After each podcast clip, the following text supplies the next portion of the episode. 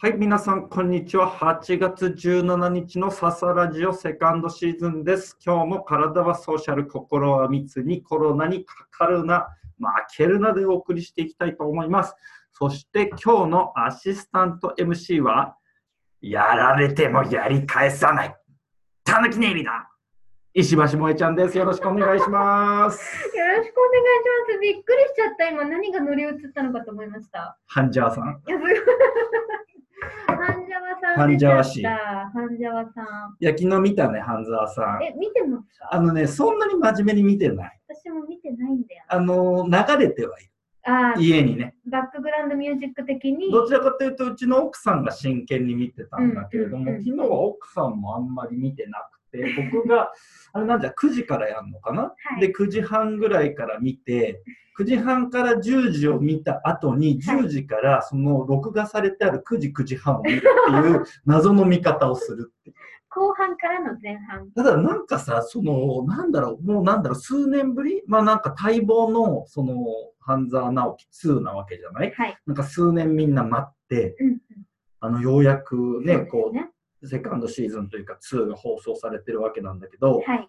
パワーアップしすぎじゃねっていう。多分見見てないとあんまりわかんないと思うんだパけれども。その、なんだろう、倍返しだ的なことが、数分に一度行われているというか、そのトーンが、声のトーンが。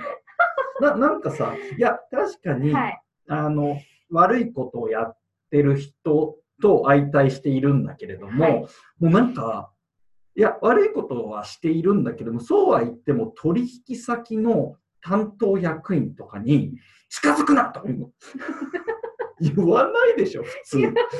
いや、そう、なんか苦笑いでさ、なんかちょっと何言ってんだこいつって心で思いながらさ、はいはいはいって話聞くじゃん、普通のサラリーマンって。そうですね。もう綺麗すぎて、近づくなとか言って。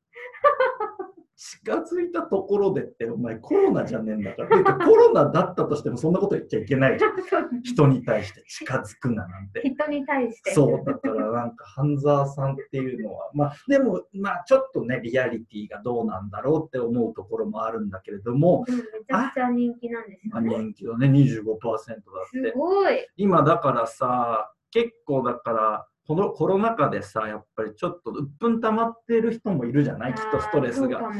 だから、ドンって言ってくれるっていうのがちょっと気持ちよかったりっていうのもあるのかもしれないんだけれども、まあ、ちょっと言い過ぎじゃないっていう、だからなんだろう、まあでもどうなんだろう。俺は唯一、その半沢の中でリアリティがあるかなって思ってるのが、はい。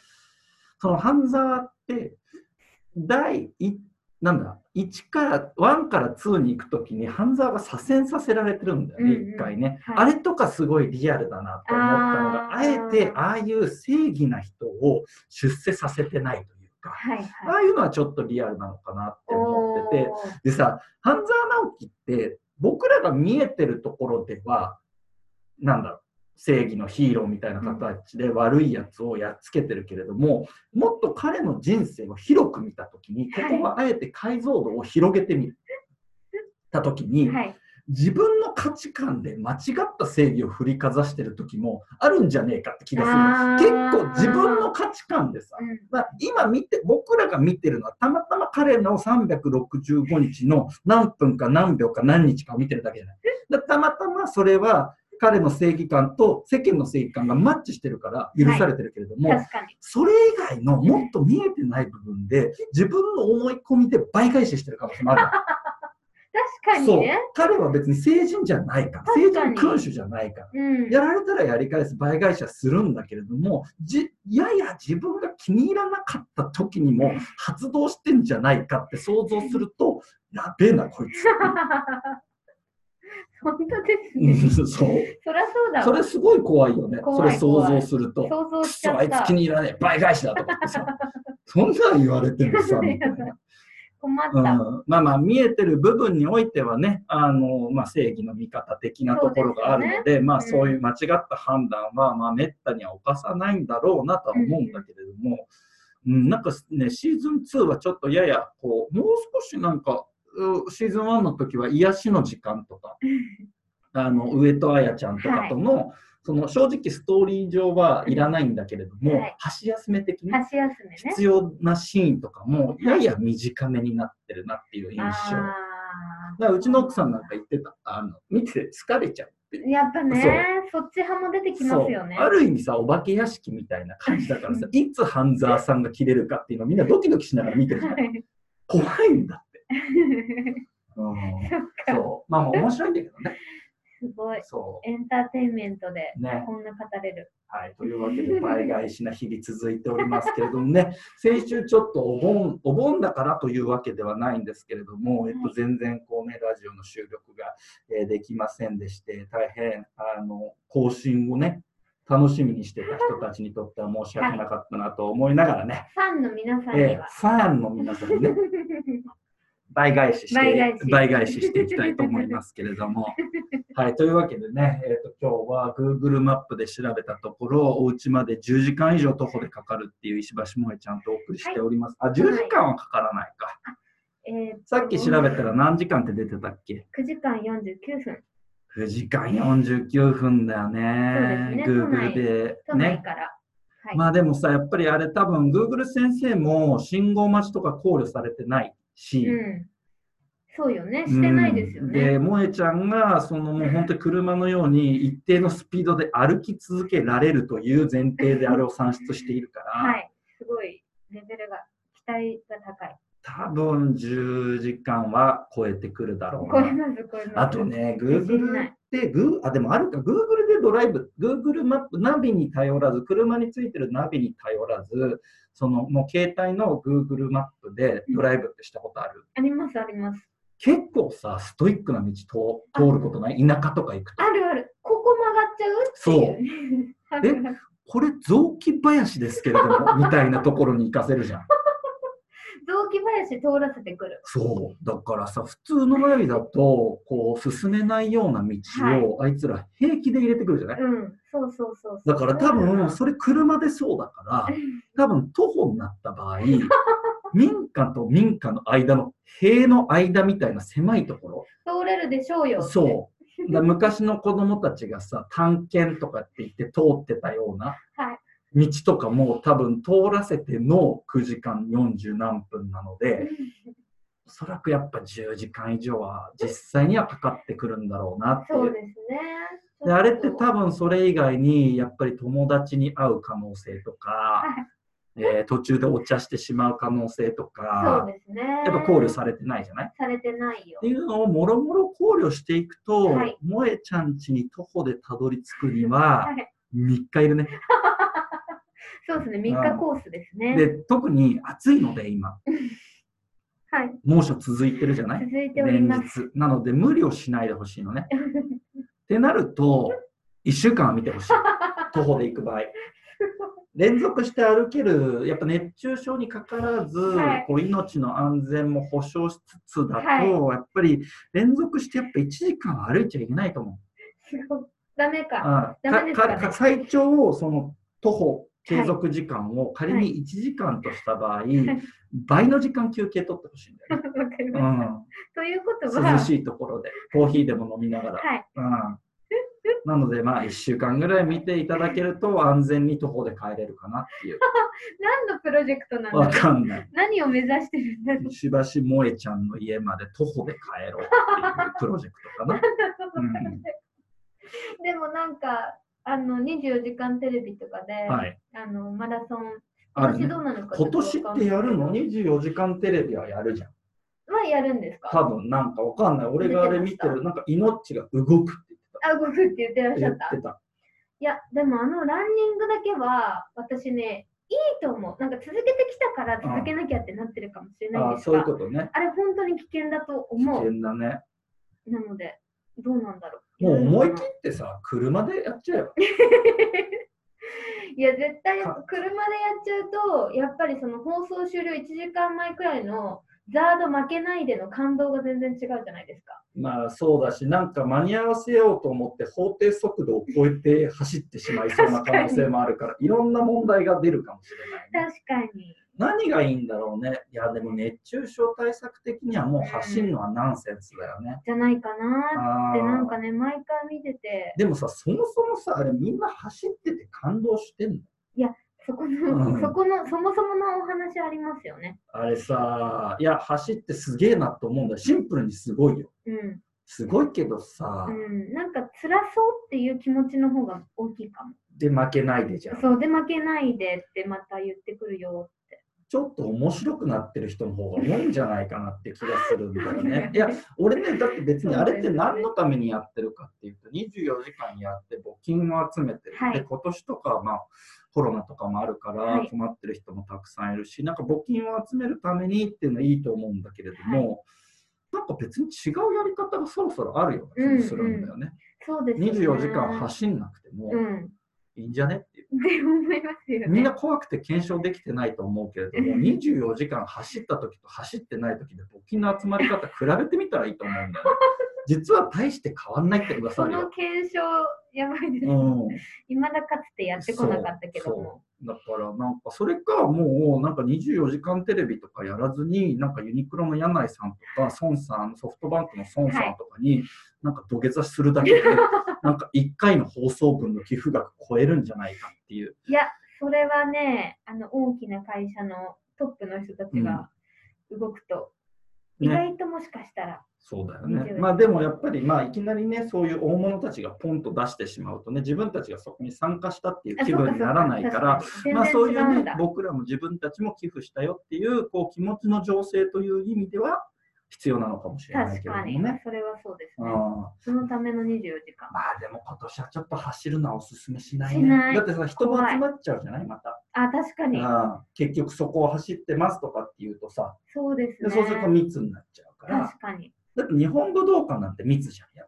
そうだわ。あだから無観客なのかな？今年は。ね、やっぱり私たち、やっぱササラジオは、うんあの調べないで全然調べない。ちゃう想像。もしかしたらリスナーの方は、うんそうそうだからもう決まってるんだよ。今あ年の24時間テレビこのスタイルだって分かってる人もいるかもしれないけど、まあそうだ私たね。ち何も把握せずに勝手に喋ってます。でも結局その人は、えっと、そのスタイルを知ってる人はいは、俺らがどう間違ってるかっていうのがよくわかるってことだそうね。ですね。そうそうそう。まあ、ほぼ合ってると思う。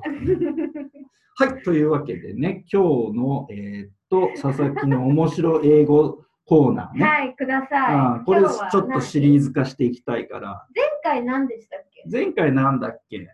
前回やったっけ？前回ヒポポタマス。あ、そう、唐突に現れる人ヒポポタマスに癒されるっていうね、難しい英単語を勉強してるときに、はい。唐突に現れるヒポポタマスに癒されるってやつをやりました。これもテストに出るので、皆さんぜひね、メモ取っといていただけるとありがたいななんて思う今日この頃なんですけれども、ですけれども、はい、今日のね、面白い英単語系はね、なんだろうな。あの、わかりました。じゃあ、1個目ね。スキャン。スキャン。これ結構我々も日常使ってるかなと思うんです。うんまあ企業に働いてる方なんてよくわかるかもしれないですけど、じゃあこれスキャンして送っといてみたいな、はいなんか紙をね、あの PDF で取り込んで、あの先方にじゃあ PDF で送っときますねみたいな時にスキャンして送っときますみたいななんか言うと思うんですけれども、でやっぱりね、この間も言ったんですけれども、英語を勉強するっていうことは同時に日本語も勉強するんだなっていうことを改めて実感していて、はい。じゃあスキャンって改めてそうは言ってもどういう意味なんだろうって考えたときにはい。別に PDF にし、まあ僕らが日常使ってるのはもう PDF 化して送る。これがもうスキャンの意味じゃ確かに。ん。でも本来は別に PDF 化じゃない。そうね。そうですね。そう。じゃあ、だから僕らは結局もうスキャンという言葉を応用して使ってるっていうだけで、ね。基本に全然忠実じゃない。はい。だからなんだろう、ピカソとかはああいう絵を描くけども、本当は普通の絵がめちゃめちゃうまいって言われてるじゃないそうですね。結果応用してはい名画家と呼ばれてる。うんでも僕らは基本もできてないのに、いきなりピカソっぽいことやっちゃってる。すごい、その例え面白い。だから気をつけない。はい。で、スキャンという意味。なんて意味だ？で、これがね、また秀逸なんだけど、スキャン2つ僕の、えー、と勉強してる、えー、と単語帳には意味合いが出てるんだけれども、はい。入念に調べるっていう意味合いと、はい。ざっと見るっていう、なんか ややマッチしない2つの意味合いなの。真反対とまではいかない。真反対とまではいかないけど入念に調べるっていう意味と、ざっと見るっていう、なんかちょっと微妙に異なる意味合いがスキャンという言葉に一つに収められてます。すごい。面白い。ざっと見るってさ、結構適当に見てるじゃん。はい。多分内容そんな頭に入ってない。はい。でも入念に調べるってさ、もう一語一句逃さない感じじゃん。はい。それが一つの言葉に収められてるのがスキャンです。すごい。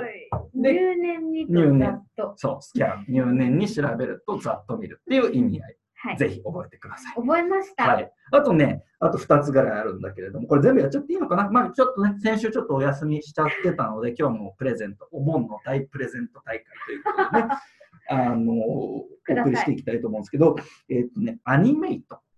アニメイトう。ん。うこれアニメイトっていう漫画屋さんが昔あったの知ってん。る？知ってます。うん、今もあんのかなお店は？あ。ると思う。秋葉原とかにありそうだうん、ね。あると思います。で、これアニメイトどういう意味かっていうと、活気づける、うん。